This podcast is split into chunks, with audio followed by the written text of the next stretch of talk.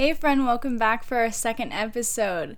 Thank you guys so much for your support when I first released the episode and you guys sharing it on your stories or sharing it with your friends, and to the people who re- rated the podcast on Apple Podcasts.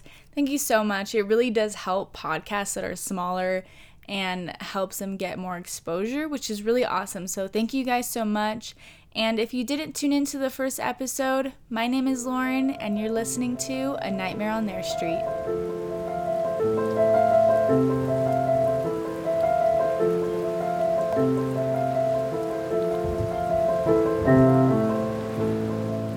You guys, the weather is hot as frick still. It's I just want it to be cold.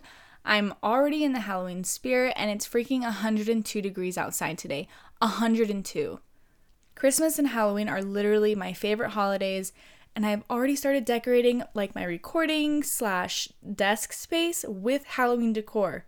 So I'm freaking ready, you guys. I have this cute little skull, some little purple lights. It's just, I love it with candle. Mm, it's so nice, but it's freaking a thousand degrees outside. Anyways, but I also watched like one or two scary movies leading up to Halloween. And so far, I've watched the first two Fear Street movies on Netflix, which is actually an R.L. Stine book, the dude who wrote Goosebumps, but they made it for the screen in a three part movie series. And you guys, it's so good. It's like a young adult slasher movie. My boyfriend Dom is literally the very last last, last, last person to watch scary movies, which usually in turn means that I watch them alone, which is fine. But he watched most of the first one with me and the second one, and he said it was cool, so I definitely recommend it. I like them a lot, and the story is good. It's also very nostalgic, you know, the way a lot of people say that Stranger Things is, because the first one is set in the 90s, I think 1994, and the second one is set in 1978, I believe. So check it out if that sounds like your cup of tea. I really like them. So, as we move into the most magical, spooky time of the year, if there's anything you do want to hear in the month of October, please let me know because I'm ready to research and I hope you're ready to listen to my research. I definitely want to do an episode on maybe like the history of the Ouija board or if you've ever done a Ouija board and you have some like trippy experiences, send them to my email and we can talk about it together. It would be really cool to like cuz I've never done a Ouija board that it scares the shit out of me. I I don't want to welcome anything into my life uh, cuz I already look at enough scary shit as it is. I don't really want a demon hanging around me, you know? So that I'll read your stories. I just don't want to have any of my own stories. But yeah, maybe one of the, I believe it's pronounced Dybbuk. It's said to be the world's most haunted object. And even Post Malone had experience with this object. He was around it and you're not supposed to touch it. And he touched it and bad shit started happening to him after he touched it. So yeah, it's probably haunted. And I mean, if it was me, I wouldn't have touched it. Like, that shit's scary. But yeah. So definitely send me any suggestions or subjects you're interested in.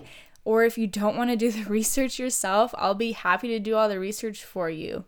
Anyways, let's get into today's episode. I think today's episode is very interesting, and I hope you think so too. On November 29, 1987, 23 year old Shirley Ann Ellis was making her way to Wilmington Hospital in Delaware. Some sources say she was a nursing student, others say she was a practicing nurse, but I want to say she was still a student because I think the most recent documentary that talked about this case said she was a nursing student at the time of this incident, so we're gonna go with that. She was a nursing student. She was working with patients that were receiving treatment for AIDS, and she was planning on bringing a Thanksgiving food platter for the patients that she was caring for, which is very nice.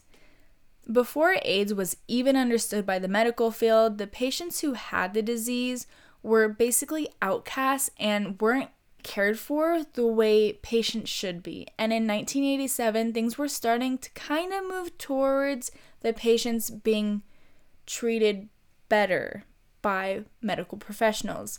There's a famous picture of Princess Diana who's photographed.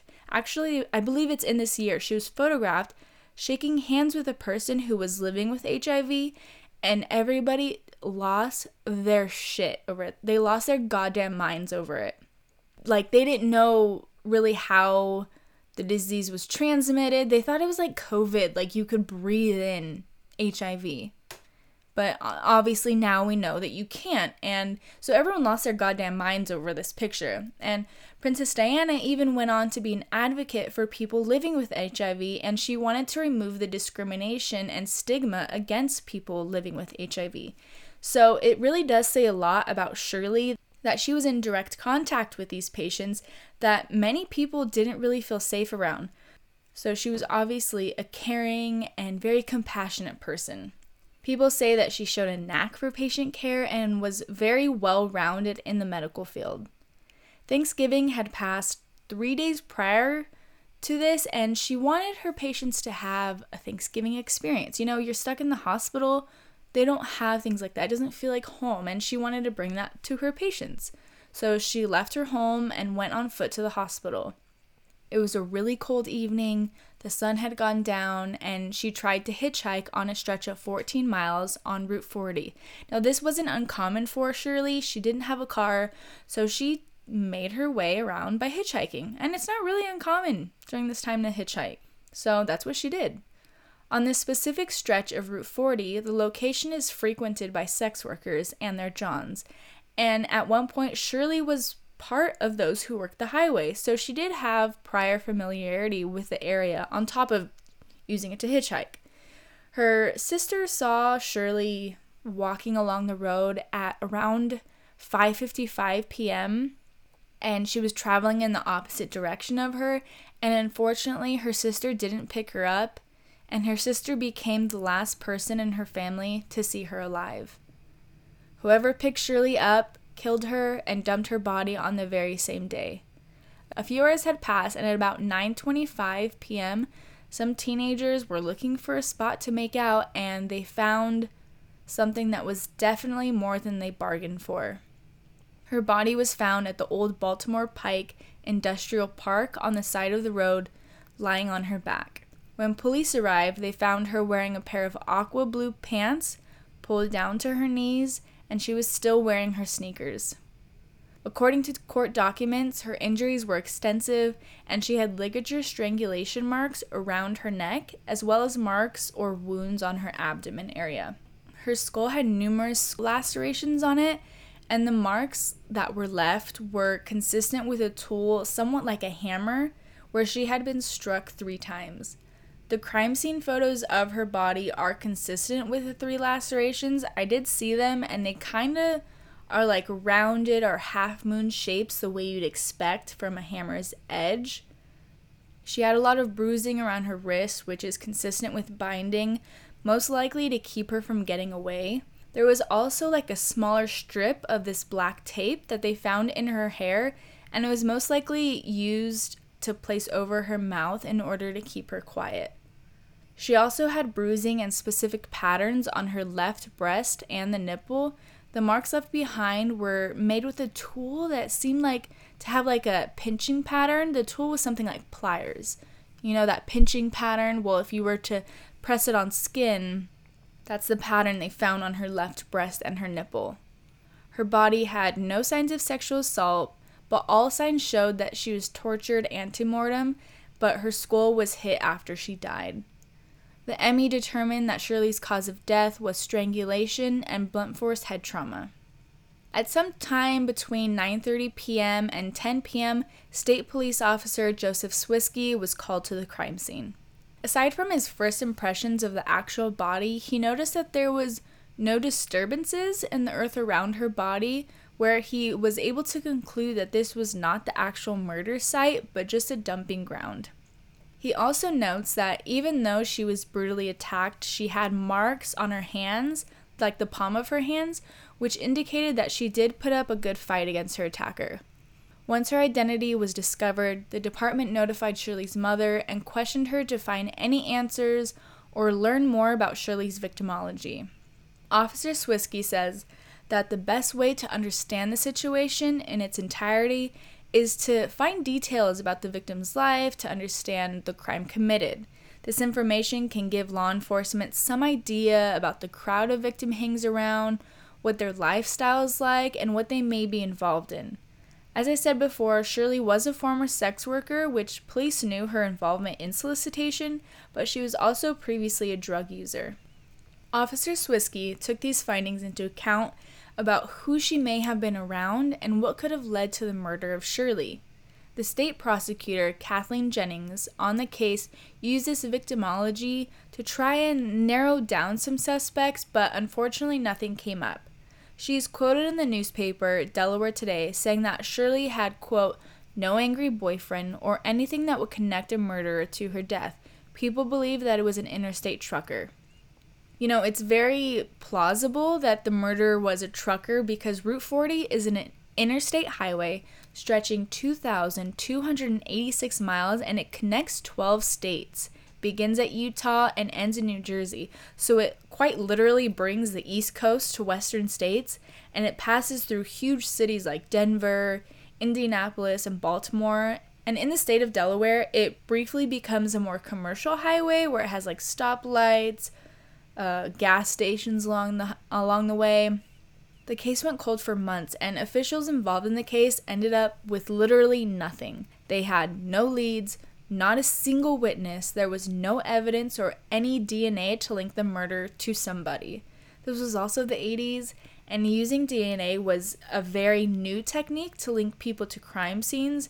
So, who know how that had an effect on the way the beginning of the case played out.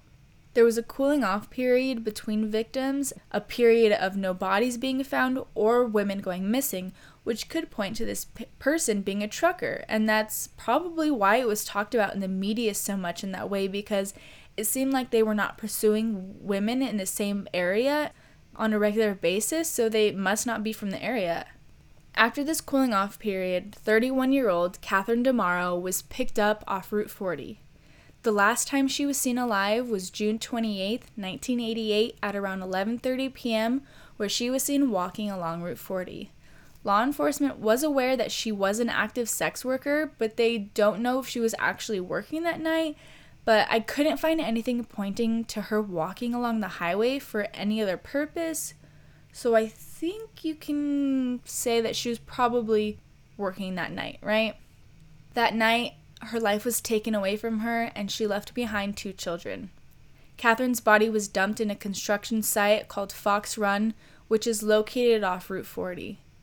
She was not discovered until the following morning at 6:25 a.m.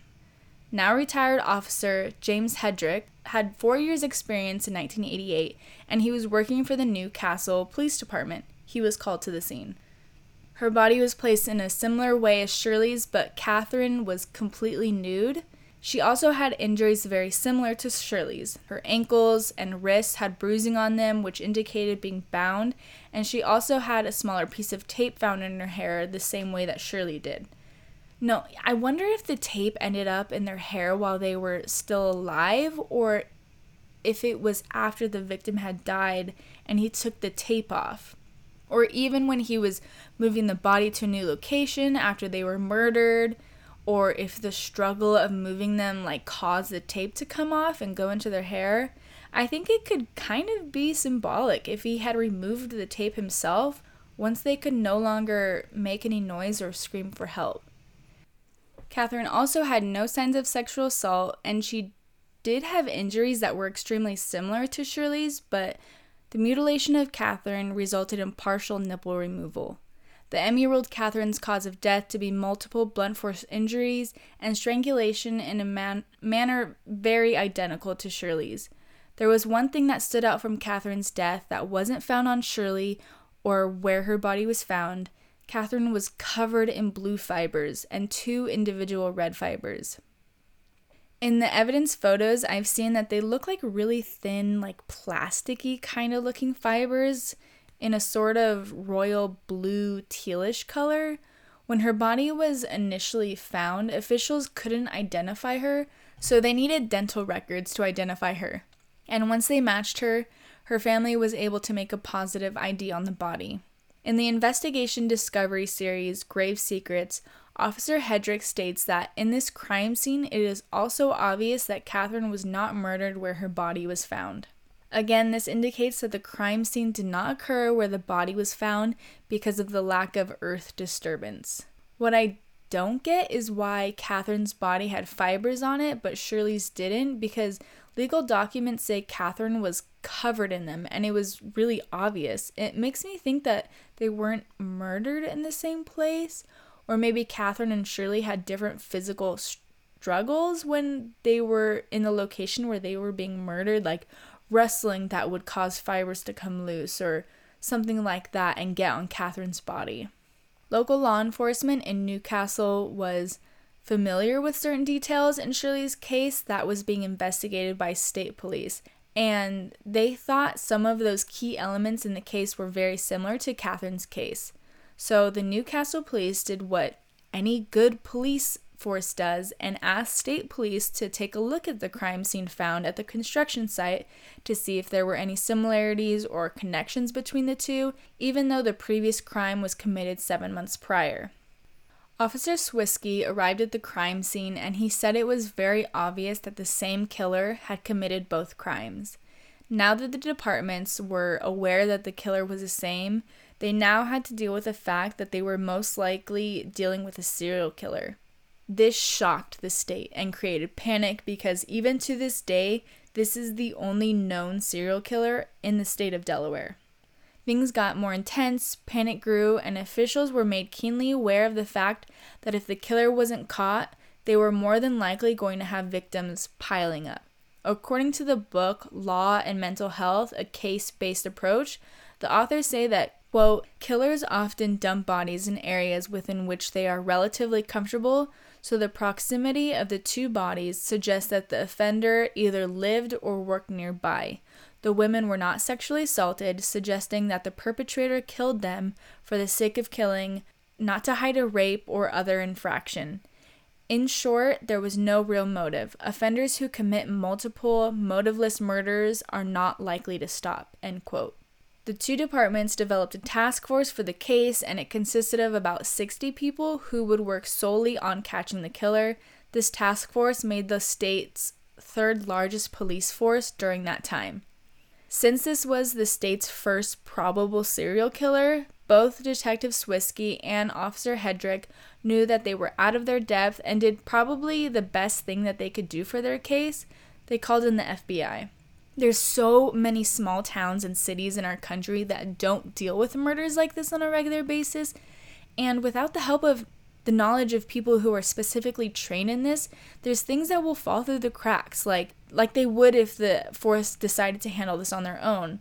Our next episode is going to cover a case that exact thing happens, and you guys are going to lose your shit over the incompetence of this specific police force because I've been researching this case for like two weeks now and I lose my mind on a daily basis. So make sure to listen to the next episode so you can be pissed off with me because it's it's crazy.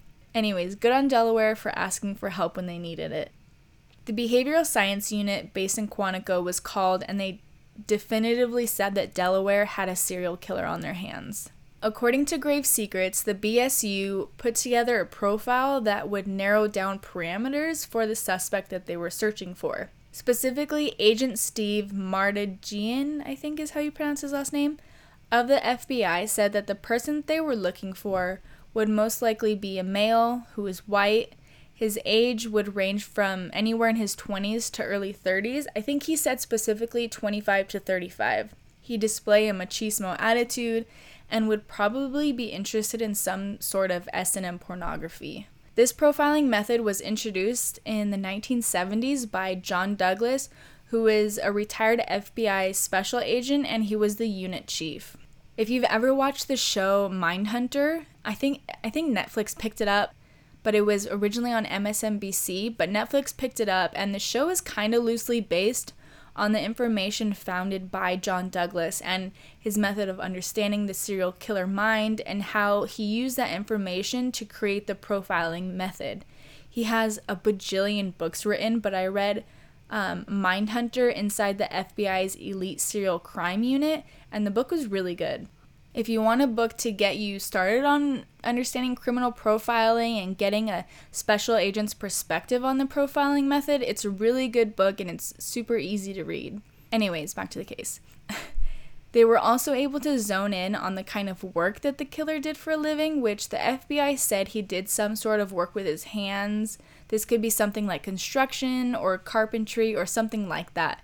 They were able to make this connection or conclusion because the killer was most likely using tools on his victims that he was comfortable using and working with.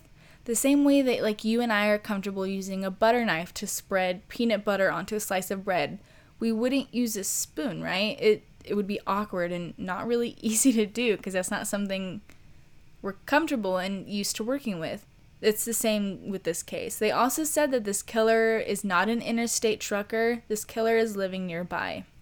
All of this information was new to the detectives in Delaware. So, to recap, we have two known victims, victim profiles, a criminal profile, and zero leads. The force needed to further develop their investigation because looking for someone who did not want to be found was obviously proving to be extremely difficult. I mean, it was the 80s. It's not like today where you have people literally incriminating themselves on social media. The FBI put forth the idea that instead of looking for their subject and trying to get to them, let the suspect come to them. They decided to run a decoy operation with a female police officer and have her play the part of a sex worker. She'd have to share characteristics with the previous victims just in case the killer had a preference for something specific with the women that he had killed, and she'd have to walk along Route 40. They needed someone fit for the job. Here we bring in 23 year old, now retired Officer Renee Lano of the New Castle Police Department. In some documents, she is referred to as Officer Renee Tashner, but I think because she had later gotten married, so her maiden name is Tashner. I'm not completely positive, but in official court documents, they use Lano, so we're gonna go with that. Officer Lano was a rookie only had four months' experience on the job, but even with only four months under her belt, Officer Hedrick was taken to the fact that she was street smart and she was ready to do the job. She was wired with a gun hidden and instructed not to enter any vehicles that approach her as she walked along Route 40. There were other female officers who were also working undercover, but Officer Lano ends up being a key member in this case. Several Johns were looking for the company of a sex worker that night, but their suspect didn't turn up. The police were left empty handed. On August 22nd of that same year, another woman was reported missing. Margaret Lynn Finner was 26 years old when she went missing. She was also a sex worker, and at the time she went missing, she was working on Route 13. It's just a route that runs concurrently with Route 40, so they're basically the same place. A number of witnesses placed her there where they saw her get into a blue Ford panel that had no side windows and round headlights, but no other descriptive elements. The police used this information for their investigation and implemented it into their decoy stunt for any future involvement with this vehicle. So, if they saw the vehicle, they would take more of an interest in it. Margaret was the mother of two children. She had active parents in her life that loved her, and because of this, the police force considered her a victim because she had been missing for 48 hours. About a month passed by, and Officer Lano was still working the decoy operation on Route 40, patrolling and searching for their suspect, all in hope of finding that blue van. In this time, a slight glimmer of hope happened for the forensic team on the task force who had been analyzing the blue fibers that were found on Catherine's body. They found where the blue fibers had originated from. The blue fibers were linked to a type of carpeting that had only the blue fibers were linked to a type of carpeting that only had a limited amount of quantity sales in locations nearby, which could make it easier to find where it came from and who might have purchased it. One of the nights that Officer Lano was working, specifically September 14th, 1988, a blue Ford van passed her seven times within a 20 minute window. She called in the tag numbers, then moved to a more remote, darker, and isolated area where she signaled to the vehicle to come to her, and the van did so and stopped next to her. When the van pulled up, the driver said to her, I'm tired of riding around by myself. She then asked him a few questions like what he did for work and questions like that. Come to find out, the man in this van is white, 31 years old, worked as an electrician, just like the FBI said he would be. Officer Lano said he avoided eye contact, he acted nervously, and did his best to convince her to get into the van. While she was leaning into the van to talk to the driver, she was also complimenting his van, saying that she liked it and asked him if he could turn on the overhead light so she could see the interior of it because he she liked it so much. He obliged. When he turned on the light, Officer Lano was quoted saying, "My stomach just sank. Blue carpet, blue carpet everywhere." She said that that was an oh shit moment for her. She kept her cool and was able to tear away some of the fibers from the door jamb while simultaneously refusing to get into the car.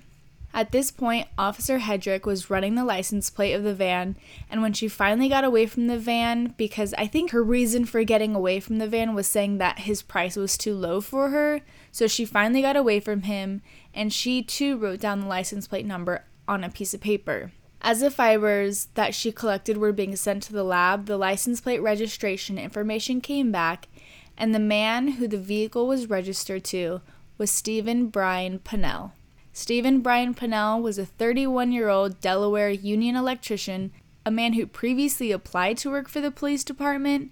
He had a wife, he was the father of two children, and his criminal history was squeaky clean. On September 20th, a woman's body was found on the rocks by the Chesapeake and Delaware Canal. She would be identified as 22 year old Michelle Gordon. She was a sex worker who frequented Route 40. Michelle's murder had the same characteristics and injuries as the first two victims. She was mutilated, and the ME officially determined that she was a victim of homicide. She had no official cause of death because her body had been submerged in water, so she had extreme levels of decomp. While her autopsy was performed, they found uh, cocaine in her system, and according to the ME, it's possible that her heart gave out while she was being tortured by her attacker. He states that her heart was not capable of undergoing the shock of being tortured and beaten. On September 23rd, 26-year-old Kathleen Ann Meyer was last seen around 9:30 p.m. off Route 40. The last person to see her alive was an off-duty police officer where she was getting into a blue Ford van. This officer took down the license plate, and unfortunately, Kathleen was never seen again, dead or alive. With so much suspicion against Steven, the police began to tail him. According to the Delaware Today, while Officer Lano was working undercover, she attended and sat next to Pennell while attending a Moody Blues concert. And at another point, she was even approached by Pennell's daughter, who was asking for donations for a school fundraiser. Officer Lano was quoted saying, She was a kid, and you never want any child to experience what is happening. Dude, could you imagine your dad like people follow like police following him because they think he's a serial killer that would that would be insane Pennell had been repeatedly driving along the same stretch of highway along Route 40, but never picked up any of the decoy workers. On September 30th, 1988, they got Pennell on a traffic violation. When they pulled him over, they found a blood stain, blue fibers, and red cloth swatches. Because of Delaware's Attorney General Charles Oberly, he signed a search warrant to search Pennell's trailer, his shed, and any vehicles he owned, as well as his person. While the police pursued these warrants, they were able to seize a buck knife that was found on Pennell's person, eight pairs of pliers, a bag of unused flexi cuffs, and two rolls of duct tape. This was the same tape they found in the victim's hair. They were also able to lift prints that belonged to the victims, and they found blood of the victim in the blue carpet fibers, as well as hair that matched the hair of the victims. The police had everything they needed to convict Pennell, and he was charged on November 29, 1988, with first degree murder for the deaths of Shirley Ellis, Catherine DeMauro, and Michelle Gordon. In the same month of November, two hunters found Margaret's body on the edge of the Chesapeake and Delaware Canal, the third woman who had gone missing. Her cause of her cause of death could not be determined because of the level of decomp in her body from being in the water for so long. It was like three months or something like that. His trial began a year later on September 26th of 1989 and went on for 2 months. A lot of the members in the community were essentially pissed off with this case and wanted Pennell dead. I can imagine having a serial killer emerge in your state after something like this had never happened before. I'd probably be pissed too. I mean, in California, we have such a huge population here that, like, murder like this isn't really surprising anymore and doesn't really make the news. So I can imagine that it's quite the shocker for something like this to happen. Because if you look at Delaware's news and, like, cases like this, they still report on this killing, this serial killer. So it's talk of the town. At the start of his trial, Pennell's defense attorney, Eugene, I think it's Maurer, Maurer, um, attacked and denied the use of the fibers as evidence in the trial because Officer Lano's removal of the evidence to the attorney was unconstitutional search and seizure, but Judge Richard Gebelein said that the fibers were within plain view of Officer Lano and the evidence was seized legally because of an exception to warrant requirements that is recognized by the United States Supreme Court, and all criteria was met, and the prosecution was allowed to use the blue fibers as evidence.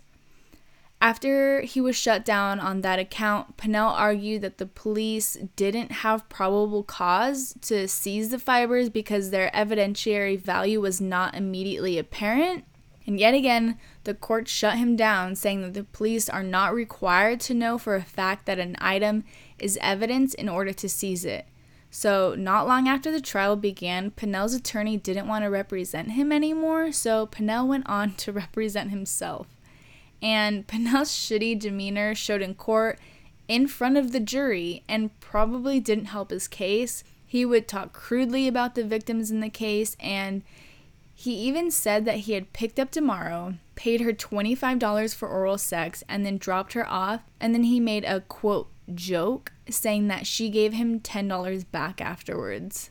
Now, my favorite part of the trial is that they brought in the FBI special agent that I had talked about before, Agent John Douglas. At this time, he was the FBI's Behavioral Sciences Unit director, and he testified as an expert in understanding serial murders. Like we said before, when the FBI came in, they definitively said that the two first two murders were done by the same person. So, Agent Douglas comes in and he states in court that all of the murders were committed by the same person. And then Pennell goes on to argue that the trial court abused its discretion in using Agent Douglas as an expert. Pennell tried to use the Frye test against Agent Douglas. I had to Google it because I had no idea what the hell the Frye test was because I'm obviously not a lawyer. So, so I had to Google it. And according to its legal definition, it's this is a long one, guys. The results of scientific tests or procedures are admissible as evidence only when the tests or procedures have gained general acceptance in the particular field to which they belong. So basically, I think Pennell is saying that the information Agent Douglas was providing was not reliable or accurate and doesn't stand against scientific testing. I think that's what it means. If you're a lawyer, let me know if I'm wrong. but I think that's what I'm understanding it to be. I don't know but the court ruled that Agent Douglas was only providing expert opinion based on his knowledge and experience working with serial killers or killers who commit serial murder. Seriously, guys, I love this man. Agent John Douglas, he's read his books, please. In the book Law and Mental Health, he didn't write this book, but the author stated that Steven Pennell's profile was, quote, developed through a rational application of existing knowledge to the evidence at hand to the extent that profilers' knowledge is guided by accurate research, they engage in a logical process with a scientific basis and reasonable odds of success. Anyways, the courts determined that the injuries on the first two victims were so similar to each other that it had to be the same person who committed the crimes. And with the mounds of evidence found with the first murder, he has to also be guilty of the second murder. The evidence because there is evidence at both crime scenes but if you're convicted of one and there's evidence at the second crime scene then you had to have done both of them. The evidence that gave enough support to convict Pennell were three different pieces. The first was the knife they pulled from his person when they executed the search warrant. The knife had aqua blue cotton fibers attached to it that matched the pants of Shirley that she was wearing when they found her. The fibers matched at a microscopic level with significant characteristics that were similar between the two. The next piece of critical evidence was the duct tape that was found. It's a specific type that was sold only to certain people, and those people being in the building trade that Pennell worked within. This was the same tape found in Shirley's hair. The third key piece of evidence was the pliers found that gave pinch mark type bruises that were consistent with the ones found on Shirley's abdomen. This was the very first trial in the United States history that used DNA as definitive evidence to convict a person because the use of DNA evidence was such a like foreign and unknown territory, Judge Gebelein relied on the opinions and expertise of those with proper knowledge to verify the DNA evidence, specifically the blood that was found in the blue fibers, as well as the victim's hair that was found. On November 23, 1989, the jury convicted Pennell of the murder for Shirley Ellis and Catherine DeMauro. After the verdict was read, the state prosecutor Jennings received flowers from the women working on Route 40, and the card read, From the women of Route 40, you made us feel like human beings. According to Delaware, According to Delaware Today, the jury still wanted justice for Gordon's case, and rightfully so, so there would be another trial, even though he would be serving two life terms with the first conviction. So after his conviction, Steven pled no contest but did not confess. So while you do not admit your guilt, you do admit the truth of the facts alleged in the indictment. So he, after his conviction, um, he pled no contest um, to the murders he was convicted of, and he made it known in court that he wished to receive the death penalty, which was not granted by the courts. You know, I don't understand I mean, I'm not a lawyer. Maybe there's a reason for it, but why would you plead no contest but want the death penalty? Doesn't that show you're guilty? There's got to be a reason. I don't know it though. But, anyways. To further his plea for the death penalty, the court had two witnesses testify in favor of Pennell's guilt in order for Pennell to get his wish of the death penalty. According to Pennell, he deserved the death penalty under the Hebrew Bible's law. These laws are quoted in the Bible in Numbers chapter 35 verse 30 quote whoever kills a person the person shall be put to death. As well as genesis chapter 9 verse 6 quote whoever sheds the blood of man by man shall his blood be shed for god made man in his own image. He's also quoted saying this court has found me guilty on the testimony of witnesses.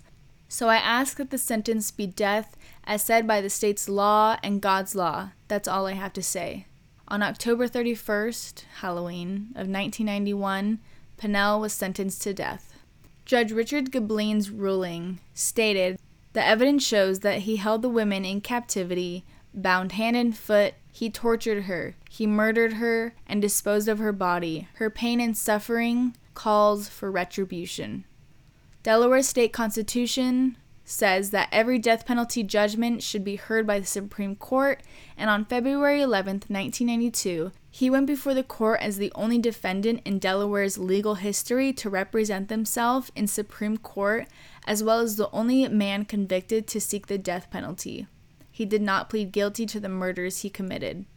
He was granted the death penalty and was scheduled to be executed on March 14, 1992.